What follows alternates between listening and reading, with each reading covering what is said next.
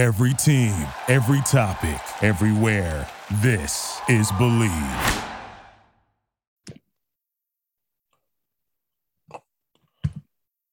Welcome to the Believe Knick Show, episode 41.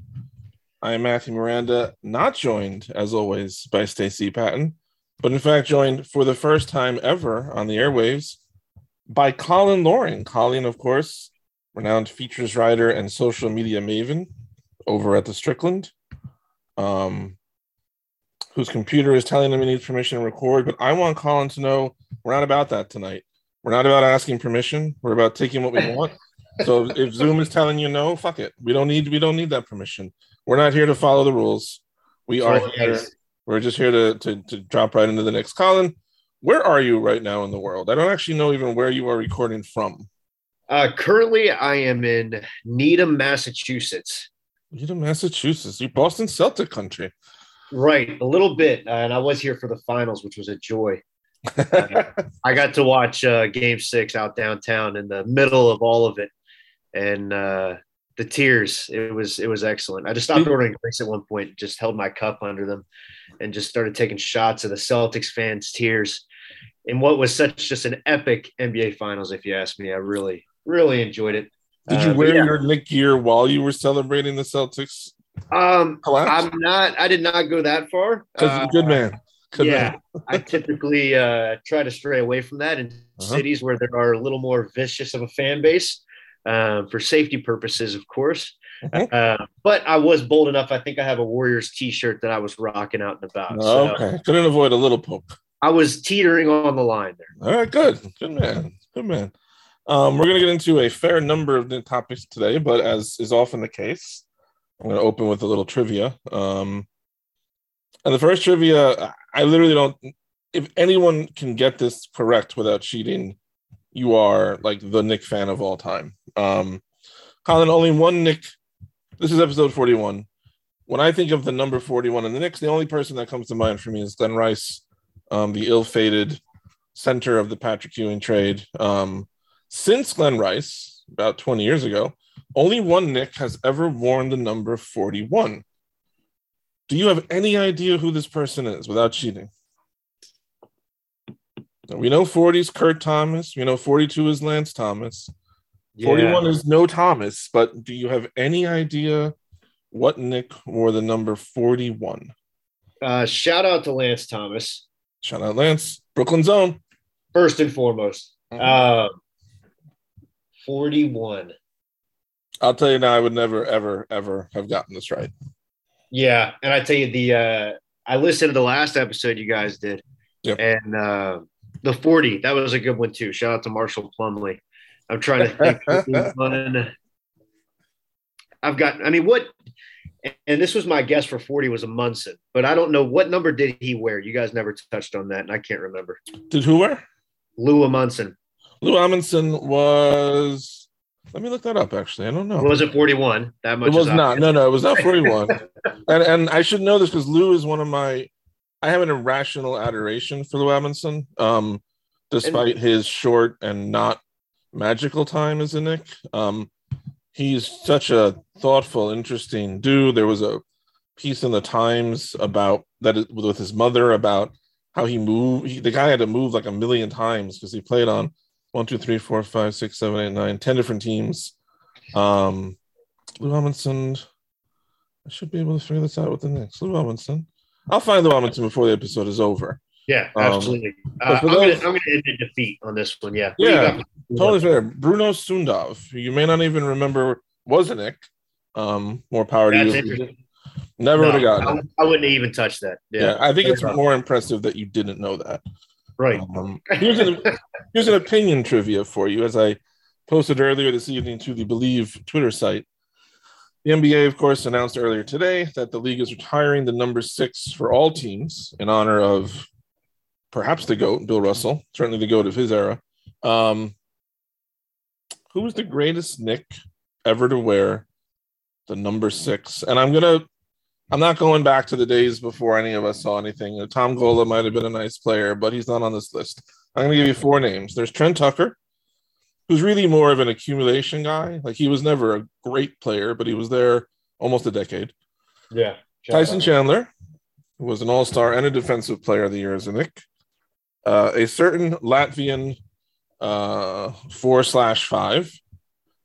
And the last Knick who will ever wear number six, of course, Quentin Grimes, who is so beloved by our Stacy Patton that I am already putting him on this list because other than the statue and the jersey and the rafters, Stacy basically has Grimes already as an all-time Knick great. So in honor of that, I give you those choices: Trent Tucker, Tyson Chandler, Kristaps Porzingis, or Quentin Grimes. Who is the greatest Knick to wear the number six in your opinion? Let's. uh This is some DeAndre Jordan erasure. I just want to start with that. Okay? And I will, I will, I will, I will acknowledge uh, proudly that I have more than once on podcasts celebrated how much I enjoyed DeAndre Jordan's passing when he was a Knick. I was very surprised yeah. at his ability to make passes. So it was just the, one of those things. We just enjoyed it for the ride. Yeah, yeah. so much, always got some love for DeAndre, but yes, there uh, is definitely. No, I'm, I'm very easily going to say Tyson Chandler, obviously. Um, yeah, just an absolute staple. In I'm about to be 26, so in, uh, in in my lifetime as a Knick fan, just an absolute staple. Yeah, and more so than anybody else on that list, at least for now. I'm, I'm with Stacy on the future all-time great Quentin Grimes um, as a New York Knickerbocker and in the edges of history. But uh, for now, Tyson Chandler has to take that cake for me. Uh, who's who's the worst? I mean, it has to be. There were a lot. I mean, I were, was looking at the list earlier. I had a feeling great, it's not a good list. Qyntel Woods is on people. the list. Yeah, yeah. There are a lot, but a lot of them were only there one year. Like six has not right. been a good number for the Knicks. Uh, yeah. Qyntel Woods might have been the most, the best combination at number six of he didn't do much and there was scandal around him. Um, he had a dog cruelty charge from Portland. Uh, I think that stuck with him when he was still on the Knicks. So Qyntel Woods would certainly be a candidate for not the best representative of the number six ever. I don't hate it. And uh, I thought it would be in poor taste to say anything officially from the Strickland account or even from my own personally, but what a blessing that number six is just retired now. I understand that Quentin Grimes is here, but I just don't trust that number in any any facet or context when it comes to the New York Knicks. So shout out to Bill Russell and and shout out to the NBA for retiring his number. Thank God we never have to see anybody else wear it. And you know what? Quentin Grimes is the last one now. Yep. There's no pure uh, personification of that number in its fading days than than the young stud on the three and D who could potentially be the centerpiece to the Donovan Mitchell trade. There you go. There you go. All right, now let's get a little more concrete. Um, we're going to focus. Today's episode is basically about um, early season expectations specifically, and I mean, I think the early season expectations, some of them will probably connect invariably to your overall expectations for the Knicks. I'm still I, I can't remember who it was. Someone in Vegas today released the over under for their wins, and I think it's 39 and a half. Um, it is. Yeah, which I, I do over unders every year as a betting thing. I love betting over unders, and um, I've been betting it for years. I always gamble on the Knicks one way or the other, and I usually have a very immediate, clear sense of like that's too low, that's too high. Like I always have a good sense certainly by you're, you're currently in a gray area? Yes. In part in part because the obvious reason is well i don't know if the mitchell trade happens and if it does i don't know what's left. But even if the mitchell trade doesn't happen i am so uncertain about not necessarily the talent on the team as much as I have so little awareness of what I think Thibodeau is going to be like or coach like this year um, that I don't know I don't know what to do with that. I don't know what to make of it. Um, it's a real, you know. For the safety of my sanity, I try to treat it black and white. Uh, so for me, uh, and and as someone who did support Thibodeau for a lot of last season, I I mm-hmm. regret a lot of that now. But uh, I tried to hang on to the magic that was his first season. I think there is still some stuff there, but that even that aside, right? I, I look at the roster and talent wise just the way that they've upgraded, regardless of you know the pen chemistry, which I'm sure we'll talk about, and the lineups that are yet to be decided. Um, they've just upgraded in the talent department. And when we're talking about three wins, because they did win 37 games last year, to hit the over, you have to win three more games, and I feel pretty confident that Jalen Brunson does that on his own. Um, so I will I will be taking the over uh, at 39 and a half. And I do fully expect them to win 40 games. Jalen Brunson on his own accord or Jalen Brunson, Donovan Mitchell, and RJ as a, a trio of, uh, of love there. So uh, I feel good about 40 as a, as a baseline for them this year. So let's kind of zoom in as we go. We'll start from a, a big picture perspective of expectations and zoom into more specific things. If you're figuring them to win around 40 ish games, then do I presume that you think that they are a good shot for the play-in, um, a, lo- a slight long shot because the East is is a lot nicer in a lot of places. Where what is your ex going into the season? Let me rephrase it. I hate asking that kind of a question.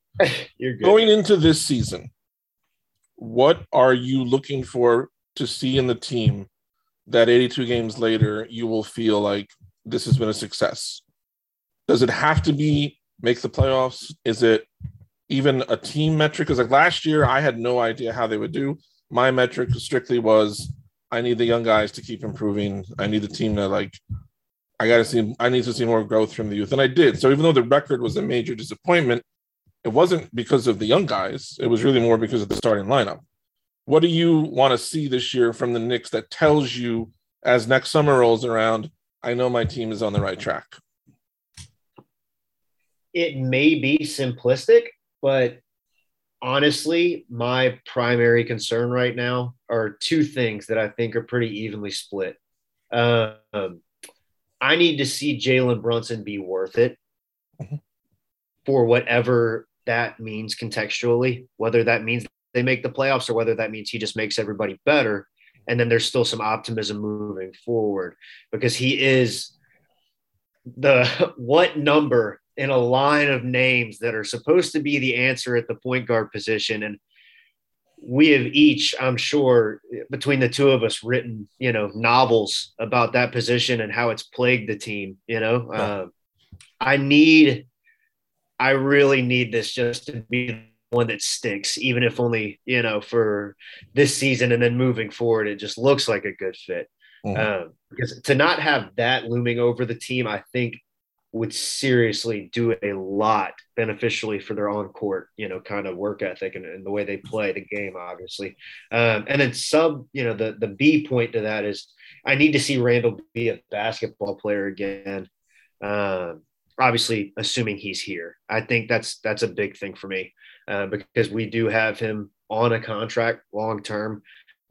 Uh, and he was the official, you know, usher into what is now, I believe, you know, firmly a new era of Knicks basketball. And I need either him to be this basketball player, not that we saw before, but somewhere in the middle. And if you haven't read, you know, Prez's piece over at the Strickland, strongly recommend. Um, shout out to him. He really dug into every uh, form and, and, way that we could see Randall kind of get here. Um, but I really would like to see Randall just be a positive asset for this team again. Um, either one of those things on their own gives me some shades of optimism both of them combined and i could care less about playoffs or you know any anything of that context mm-hmm. Mm-hmm. i agree i don't i don't i don't worry as much about where they end up as much as how they get wherever they end up and i think you know i feel like a lot of people threw in the towel on randall very early um, I don't expect him to be who he was two years ago, but I also don't expect him to be who he was last year. Exactly. And as, as long as there's a middle ground, that's a valuable player either to, to play with or on a very reasonable deal with the rising cap. Maybe you work him into a trade first. I'm not worried. I'm not worried about, you know, do they make the first round? Are they competitive? I need the same thing as you. Um, the reason I am right now, and it's it's like almost makes me physically ill to say that I have confidence about the Knick backcourt. Um, but it's not just the acquisition of Brunson that makes me feel better than I think I have since I can't remember. But the fact that I, I think the Knick backcourt right now is arguably the strength of the team. Like if you have Jalen Brunson, Quentin Grimes, Evan Fournier, Derrick Rose, Emmanuel Quickley, either Derrick Rose or Evan Fournier is your fifth best guard. There are a lot of years that person would be the next best guard, whether point or shooting. So there's more depth in the backcourt, even if they don't make a Mitchell deal. Um, I agree with you. I, I do. I'm very curious about Brunson because I'm very curious to see how he looks to play in a completely different role than he's ever had before. Like he's not playing with Luka. He's not deferring to. I don't see Brunson deferring to Randall the way that he did to Doncic. Um, I don't think that's why they brought him in. Um, but I have no idea how that's going to turn out for him. So I think that'll be really interesting. I mean, I'd like to see him just come in and be the point guard. And for me, that means you don't defer to either of those guys, and that includes mm-hmm. RJ. And I don't, mm-hmm. I don't love saying that, but again, it's we're starting from scratch at the point guard position for all intents and purposes. I love Emmanuel Quickley, young, unpolished. This is a veteran that we're bringing in. His years in the NBA just came off some incredible play in the postseason. Like I want him to come in and just be that PG one and not worry about anything else. It's just how can he get the teammates involved? But I don't I don't care to see him deferring to Randall because of what Randall's been or you know who he might be now in the locker room. And the same thing with RJ, despite his rise, you know, at the end of the last year, you know, after the All Star break, I still RJ has never had that kind of point guard play. So let's show him what that can look like for his own game yep. instead of continuously forcing the ball in his hand because Randall can only dribble it off of his genitalia. Uh, I never, I never imagined it that way. Um, I think RJ might have the shock of his life playing with a backcourt that features an actual point guard, and I'm hoping I'm a I shouldn't say assume I'm hoping Grimes starts alongside Brunson. He may not right off the bat, but I can't so where, imagine. Where are you at on that? I want to hear this. I'm interested. So, I I can't imagine after watching Kemba and Fournier struggle defensively the way that they did. Like I can't see Fournier lasting long in a starting backcourt along Brunson, who's a good, I think he's a pretty good off the ball defender. Um, I think he's good chasing around, you know, players who are more catch and shoot, but he's not a ball stopper. And Evan Fournier is definitively not a ball stopper. Not that Grimes is necessarily, you know, Davion Mitchell either, but you have to have some guard who can defend, and it's not Fournier. Um, so, but again, my question here is: Is Thibodeau going to make that move? Um, because this is not a guy, generally speaking, who throws second-year players with, I would guess, less than sixty games of playing time into a starting lineup. But I think he should. Um, this is where I get to my confusion about Thibodeau. I don't know last year how many of Thibodeau's moves were driven by necessity or desperation. I don't know if there was some disjunct between him and the front office because it seemed at times like he didn't want to use players that the team obviously valued and brought in. Um, I would like to see Grimes start because I think it immediately, if you have Brunson and Grimes, I think it just is so much better in terms of two way play. I think it lets everybody on the court focus more on what their uh, strong suits are rather than if you have Fournier out there already your defense is compromised. Um, I don't know, but I don't. I don't know. I don't. Some people seem very confident Grimes is going to start. How do you feel about that? I wish, but who are you betting right now? Who's reasons. starting right now? Who's starting opening night? I've got my starting five. It's Brunson, Fournier, Barrett, Randall, and Robinson. Yeah, I that's what I expect. If I had to put money down right now, that is exactly what it's going to be. Yep. It's going to be Rose, Quickley, Grimes, Toppin, and Hartenstein as that key second group, and then everybody else is an outlier. Um, I just, again, for all the reasons that it makes sense, that's why it's not going to happen because that has continuously been the case with Tom Thibodeau in his tenure as coach of this team. Um, he has lineup decision wise done very little correctly, in my opinion, almost in his in his entire tenure. Uh, but again, there are questions about the behind the scenes and what's driving what. And without being the fly on that wall, again, I don't drive it too personally towards him as a head coach, but just it's an acceptance of he is what he is. And what he is is somebody who is going to play Brunson, obviously, Fournier, who I mean, had a good season last year, and that's my thing too. Is that he did. He did. He did what he does. I like Fournier, and you know Mhm. he may be half of a turnstile on defense, but Mhm. that man can shoot the fucking ball. And when you've got Brunson, Barrett, Robinson, and then Randall, whose shooting has just kind of fallen off and then come back up and then fallen off again, I think you need some semblance of uh, security, a security blanket, basically, from a three point perspective and being able to space the floor. Um, and as much as Mitchell Robinson loves to shoot threes and gyms in the middle of Louisiana during the summertime, Shout out, He's- workout Mitch. in there. So I think uh, I think it's Brunson. I think it's Fournier, uh, and I think that there's a theme with Derrick Rose being back and kind of being this leader of the Knicks kids that is going to continue. And playing him with Quickley and Grimes and Toppin, and then Hartenstein, who's only 24, but 165 games or so under his belt. Uh, so that's a good, reliable center, which Rose needs for a, a good portion of his game um, as far as rim protecting and, and the lob threats. So uh, I think that Rose will continue playing with Quickley and Toppin uh, because they were so, so good um, in 2020 and 2021. Uh, and I think that they're going to continue to put Grimes in that mix. I think there will be a 20, 25 game benchmark for Fournier um, where there's going to be an evaluation. But again, uh, betting right now, Fournier will be starting. There's a financial commitment that goes into it too. He will be starting at the two, you know, on opening night, barring any injury or he's included in some trade of sorts, obviously. It's weird to say this and feel this way, but I do feel that the arguably the best chance the Knicks have to settle on their most efficient lineup next year is going to require injuries to people. Like, I think Grimes will start starting when Fournier has like a two week absence because of like a hamstring pull. I think Obi will get time really only because maybe Randall gets hurt at some point. Because I don't.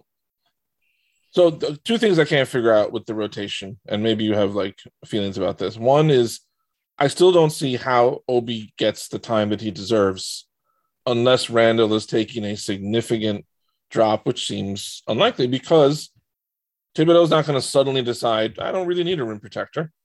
And we haven't seen any evidence. It, it never matters what Obi does. Like, I mean, literally last year, I would love to have seen last year if the season went 100 games. What would what would Thibodeau have done after Obi had that stretch at the end when Randall's ready to come back? Like, would he? I don't think he would have given him any more minutes. So, is Toppin going to get this year? Let me see last year what Obi got. Last year, Obi Toppin, and remember, he got a huge bump because of all And the the playing time he got the last few games. Obi Toppin last year played 17 minutes a game. which is absurd. It's ridiculous. You, you play you play a first who who who can't even really play for you 17 minutes. So how is Obi Toppin going to get up to 24 minutes a game? He's not, unless someone is Who's going to start it? Who's going to start at point guard when Brunson gets hurt?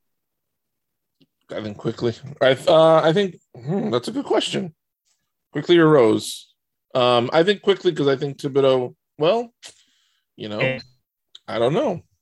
I don't know. He may have some reservations about putting Rose in the starting lineup. Yeah, yeah, he might start. Can start. I tell you, you may already know, but just need to be on record so we can continue to shame this man who is our head coach. Last year, Quickley, Fournier, Barrett, Randall, and Robinson as a five man group finished where amongst like lineups played? I'm figuring high up there because Second to last on the Knicks. Where were they? Second to last. second to last. Yeah. Quickley, The only Fournier, lineup- Barrett, Randall, and Mitch. Quickley with the starters Okay. was their second least used five man lineup. Oh, I thought you meant effective, not used. No, no, no, no, no, no, no. It was quite the opposite. Yeah, that. Yeah, that I believe. That I believe. Yeah, they played 72 possessions and 38 minutes out of an entire season. Mm-hmm. Mhm. If you hear those numbers and you think that start Quentin Grimes start of the year, or you think that Top- Toppin is going to play 25 minutes a game, I just I don't know what to tell you. And it's, he's he's Yeah. the same guy he was. That's, Yeah. that's not changing. And unless there is an injury in the backcourt, like I have a hard time seeing how much time three bench guards are going to get. Like I figure Brunson's going to play 32 minutes a game.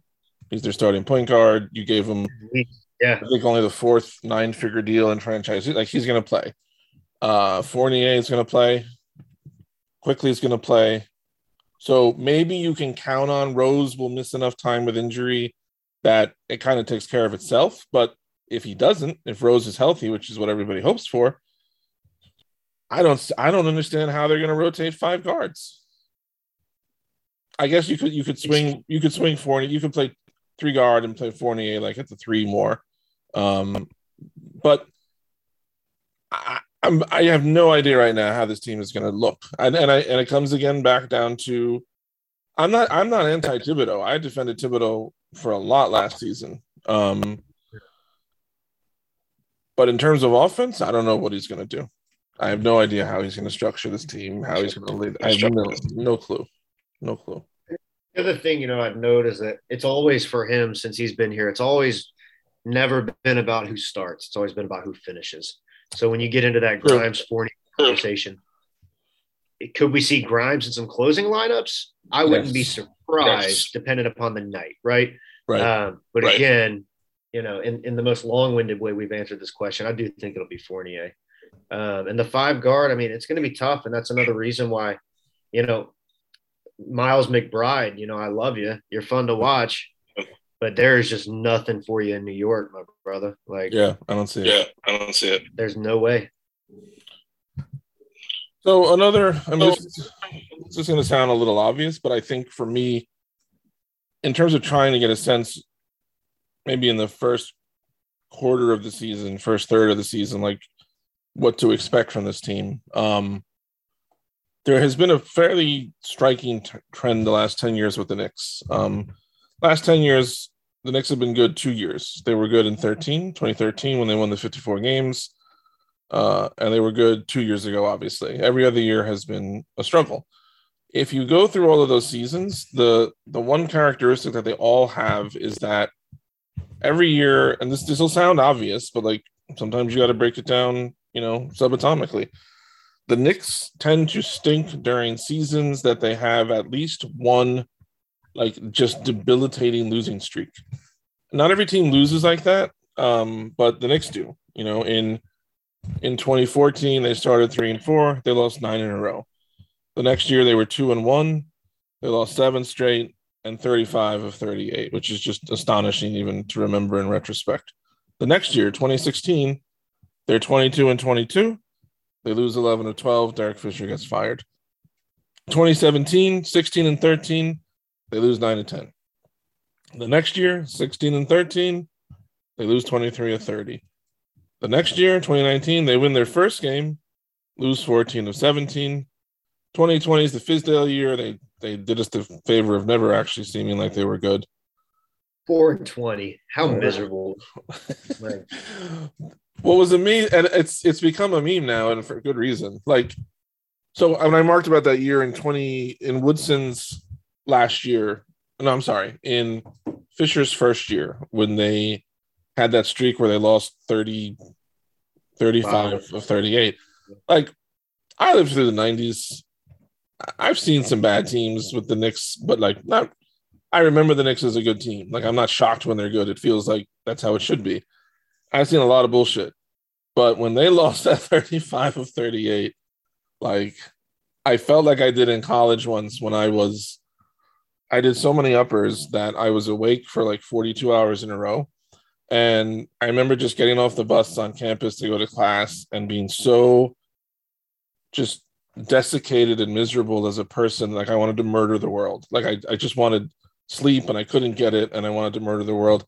And that year following the Knicks was like, I just want to murder the world because three and 35 Right. is historically poor shit. But so obviously, duh, like don't lose a lot of games in a row. But there are things that point you towards losing many games in a row. Some of those years, one of those years, Carmelo got hurt and they just didn't have the depth um, to really run an offense with him not there. Um, I think injuries do it. I think coaches that don't have a handle on things, you know, can let shit get away. Um, I mean, it's just been the overall instability. Yeah. You know? Let's call it what it is, have been Yeah, go ahead. one of the more erratic roller coaster teams, you know, in that span that you just went through. Uh, I mentioned 21. You say they only lost three straight three times. Yeah, and four time only once. Yeah. And that's, I remember looking at that. And that's they made the playoffs. You Yep. know, some things are you can't argue. Yeah. But I, I so Uh, that adds to my that adds to me for the questions with Thibodeau because I generally respect Thibodeau as a coach that I think that kind of stuff shouldn't happen with him. It did last year, obviously more so, but you know, I trust Tom Thibodeau more than David Fizdale or Derek Fisher or Jeff Hornacek. Like no question, I trust him more than those people. But as you pointed out, the organization instability is like built into the fabric of the franchise. They never re-sign their draft picks and they never keep their coaches after two or three years. So you are constantly relying on free agents who have no affiliation with your team, no built-in loyalty or affection. Um, they weren't around to know what kind of program you're trying to run. So my big question coming to this year for, for me is: Is Thibodeau going to survive the season? Because the last Knick coach who coached three full seasons, I'm not going to count Mike D'Antoni because the first two were just throwaway tanking seasons. Um, Yeah. The last Knick coach who actually coached three more seasons in a row was Jeff Van Gundy. Um, that's was, and it's not, it's not, it's, I mean, it is a Dolan thing, but it's not just a Dolan thing. And if you go back, you know, before Van Gundy into the 20th century, it wasn't as as stable as you'd like to see. So I wonder if they got off to a bad start. You know, one thing that's been nice about the Knicks the last couple of years is I don't feel like there has they don't seem like a locker room that's had problems. You don't hear like anonymous quotes getting out to the press. You don't hear like veiled digs at Thibodeau. I think it's just, if anything, they've been very isolated instances that have been manageable. And the locker room itself has largely been positive. Uh, I think there's probably more to Randle's behavior last year. Yes. Uh, but maybe also what you're speaking to is the solidarity of not letting that stuff get out and kind of just handling it as a team, you know? Um, because I'm sure teams deal with things all the time that we don't hear about. And I think that says something for the Knicks, who, despite, you know, his best efforts at publicly displaying it every other evening, you know, we never heard anything about Randle from behind the scenes. Sure. Uh, so I think there's a certain solidarity that you're kind of getting at, and I, and I agree with it. And I think that it's the obvious thing to point to, but there's a sense of consistency, continuity, and stability at this point because we've got a group of guys that have all been together, a core group that have been together at least two years, some three years. They know each other, they know the team, they know the staff, and that's what it means to build something. Mhm. You can't build something when you're bringing in guys who have no familiarity with an organization, and the guys that are there when they get there also have no familiarity with the organization. Hence, you know, previous years where they've had these slow starts, with and slow is being generous, but um, I think I don't know. It's hard. I think that Thibodeau has a better shot at surviving this year than not surviving this year, if that makes sense. Because of Uh, Leon Rose, or because you think the organization has turned a leaf I in terms of a stability? Yeah, I think a number of things. I think there's going to be, I get a sense of almost not like a stubbornness, but uh, just a commitment and a dedication to the, the process that they've put forth and the things that they believe in. And I think one of those things is Thibs, and I think one of those things is RJ, and I think one of those things is Julius. Um, and honestly, probably Mitch. You know, as as players, those guys they're committed and dedicated to, and they believe in them. And I think they feel the same way with uh, Thibs. And I think the product that they have right now is just so much better than anything that we were experiencing or watching in these years where Dolan was interfering, or when he wasn't even really interfering, but decisions just had to be made. And I think you know you have a coach that we're holding accountable, but why are we holding him accountable? Because we have better talent. And because of that, the team should be better. but that doesn't also always mean that it's on him that they're not better. Again, there are a lot of things that I think he couldn't control, but there were equally as many things he could control with lineup decisions and such. Mm-hmm. But and I hate to tease but again, that's what I'm trying to say. I think he really has a better chance of being the coach at the end of the season and maybe he's fired next offseason. But I would firmly believe that he is the coach through the end of this year, just for the sake of the this this uh, mentality that the front office seems to have, where they're seeing things through. Mm-hmm. Um, and that would especially speak volumes to me when Fournier and Randle are still on the team to start the year. That's kind of for me like no one in the front office watched Fournier last year and thinks that he's you know all defense right. guard. You know, like they yeah. know what he is, but they also know what they paid for, and they're not going to let that sway them from decommitting and jumping off the bus early. And it's the same thing with Randle. They've seen him low, they've seen him high, and now they've seen him in some weird in between. And I don't think that's going to dissuade them from continuing forward with that right now unless something materialized that was just too good to pass up. So I think for right now, I think Thibodeau's job is safe. And I'll be honest, I did not feel that way at the end of the season, but I think the way that the offense or the off season, excuse me, has played out has kind of given me a better sense that they're going to take what they have now and ride with it uh, for better or for worse. Mm-hmm. To your point on continuity and the benefits of it, um, this will be my 33rd season watching the Knicks like full time. Shout out Patrick Ewing for the number and for the love that kept me going one of the most satisfying seasons I had as a Knick fan was a lousy season. It was 2000, I think three. Um, they won like 37 games. They never really sniffed the playoffs.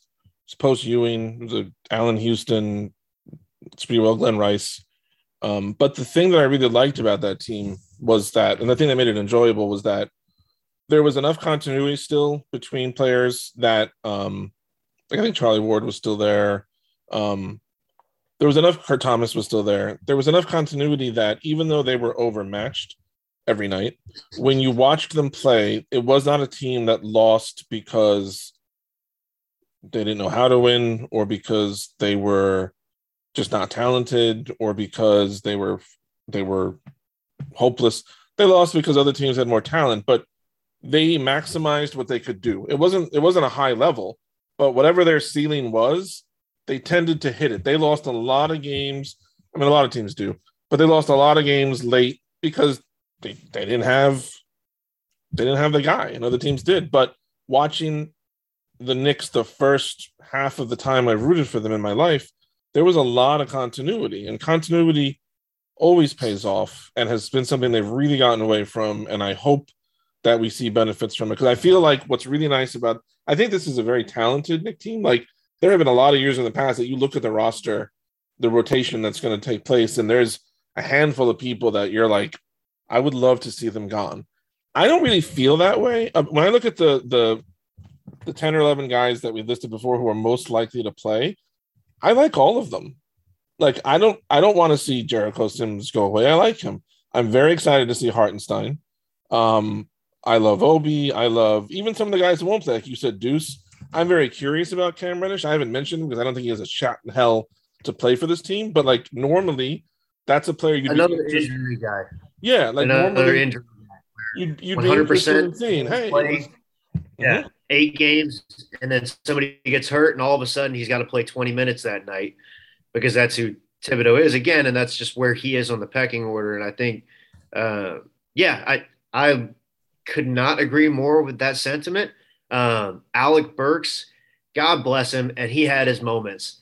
But unfortunately, it will forever be clouded by the fact, dependent upon how things would quickly shake out. But even then, I think at this point, it's too late that he was started over Quickley at the point guard position, out of position, and thus trade value for all intents and purposes just went, you know, through the depths of hell in all seven gates. So it's just that, and then Nerlens Noel. I just, man, he had some fun moments, but outnumbered four to one on a ratio by all the times he could not catch the ball. Yep. I mean, it's just yep. with those two gone.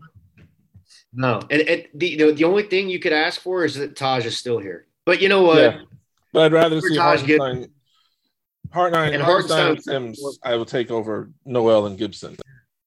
I'm interested. I don't I'll be shocked if we see a lot of Jericho. I'll be shocked. Yeah, I feel that way too. I really is, don't think. Which I don't like. I don't think it's going to go three bigs. I really just don't see it. Yeah, yeah. Um,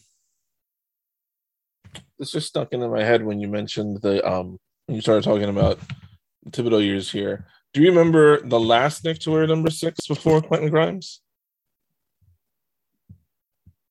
Yeah.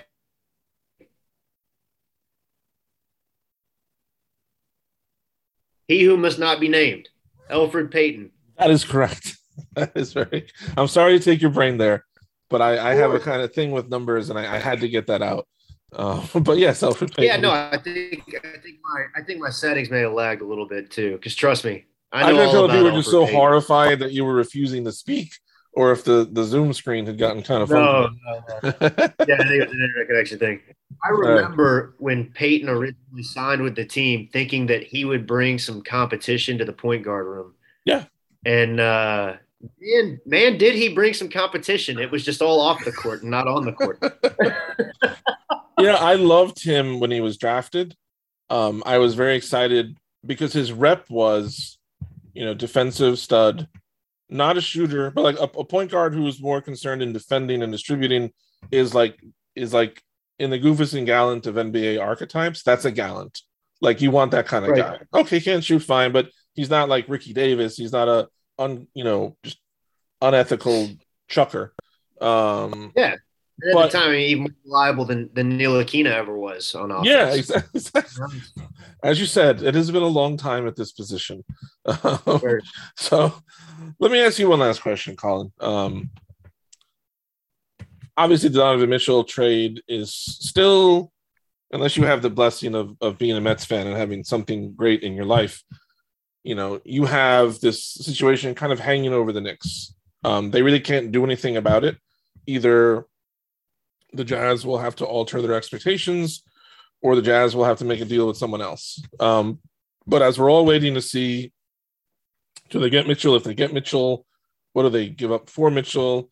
It feels very much to me like a time where it reminds me of times in my own life where you're sitting around and you know something momentous is going to happen relatively soon, but you have no control over when. You have no control over the over the decision. You're just stuck like a boat in the middle of the ocean. You're just waiting for some wind. Do you recall any time in your life, Colin Loring, in your pre-social Maven life, where you were just kind of stuck like that? You knew something was coming, but you didn't know when, and you didn't know how it was going to turn out.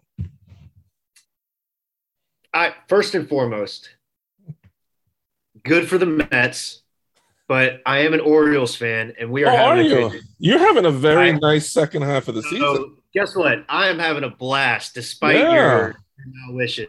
All right, so No, I thought I.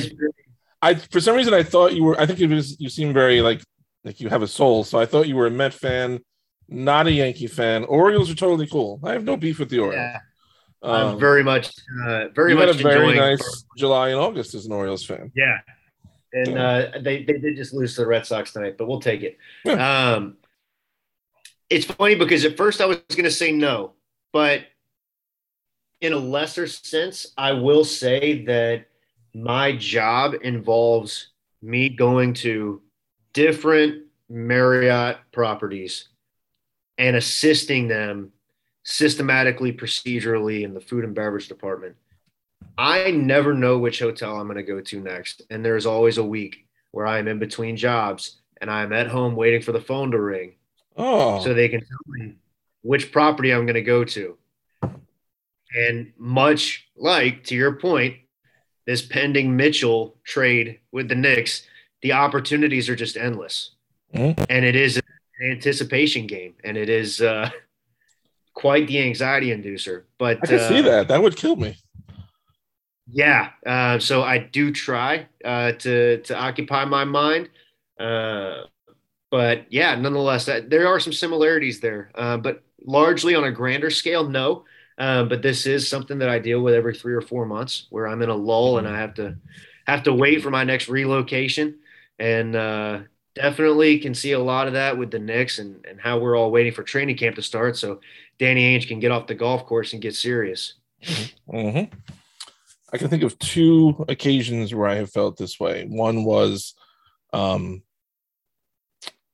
so I've been to three different grad schools, and every time I've applied to grad school, there's that period of like, you have to wait, and you start thinking like, what if I don't get in? Like I'm trying to pursue this this path, this avenue, but if it's closed off to me, like, what do I do then? And the last graduate degree I got was an MFA in creative writing and I applied to I think 10 programs and the first 6 I think said no and I was in this very like low desperate time in life and I needed a break I needed this this I'd been working toward this for years and every school has a different deadline and every school so I'm waiting and I'm waiting and I'm waiting um and the anxiety of just like no no no like no makes me wonder like how Leon Rose gets any sleep because it's obvious this is what he wants to do. It's obvious it's what the team it's what he's wanted to do since he got here.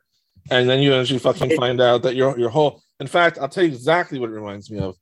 When I was in my first grad program, um was an English program, I had to write uh, a master's thesis and I had an advisor who was a uh, a real dick and I wanted to write my master's thesis on the short stories of Jorge Luis Borges, who's this Argentinian fiction writer, but he wrote in English. Like he was bilingual, um, but he wrote in English. And this this tool bag would not let me. He would not sign off on the project because he said, like Borges wasn't in English. You know, he wasn't English first. Therefore, I couldn't do him. And I'm like, first of all, it's the 21st century. Secondly, if you read Milton, like Milton's barely English in the 21st century anyway. And also, like, what the fuck? So I had to go over this guy's head. The department had gave me finally clearance to do it. And as a lesson to all you kids out there, I had been uh, venting to my father the whole time about this, how, how annoying this process was. And as soon as the department had approved it, I wrote an email to my dad and I tore into this professor. I'm calling him names, I'm ripping him apart, blah, blah, blah. And just as I go to hit the send button, somehow I see that it was the professor's name in the, you know, in the two line and not my dad. And I came very close to doing something very stupid. So always check yourself and your email before you make an aggressive move. Um, I learned my lesson. Saved. Yeah, I learned my I learned a lesson there. I'm still waiting to learn my lesson. That was creepy. That was creepy. Um, that is it for episode 41 of the Knicks Believe podcast. Uh, Colin, where can the people find you out there? What are you doing? Where can they follow you? Yeah, please uh, on Twitter at Cologne Loring, C O L O G N E L O R I N G. Uh, I'm going to be uh, pushing the the newsletter back up here uh, this week later on, uh, so you can find that at uh, smallsamplesize.substack.com. Uh, give it a subscription. It is uh, my own little private corner of uh, basketball imagination. Appreciate you guys. Okay. Uh, so that's going to be it for this episode. Stacy is uh, basically James Bond right now. He's all over the world. He will not be back for a bit.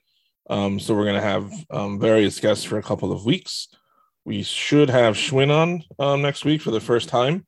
So I'm extremely excited. I've never done a solo pod with Schwinn, and I don't know which one of us will survive, but I think it will only be one of us. So don't tell him that I was on the episode before that because I don't want him to get nervous about having to follow me up. And it's just, it would send him into a spiral. So we'll just keep this between us for now. I'm gonna send him one of those those paper bags they give you on the airplane for when you hyperventilate. Make sure he stays chill. All right, everybody, that's it for this episode. Um, you can follow us on Twitter at Believe Knicks. Um, you can email us at believenicks dot uh sorry believenicks at gmail.com um let me know let us know about your expectations. Um we'd love to hear from your feedback on some of the stuff on the show talk about it on the air a bit next time. So look out for us look out for the next episode. Look for this one to drop tomorrow um, for the absent stacy patton and the blessedly present colin loring. Thank you everybody and we will see you next time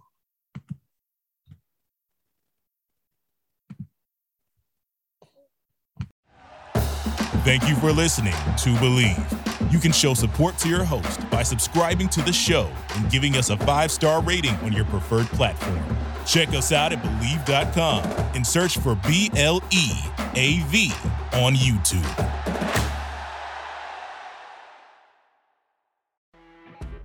You know, when you're listening to a true crime story that has an unbelievable plot twist that makes you stop in your tracks?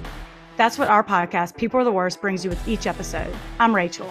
And I'm Rebecca. We're identical twins who love true crime cases that make you say, didn't see that coming, and we hate the people responsible for them. Listen to People Are the Worst now on Apple, Spotify, or wherever you get your podcasts.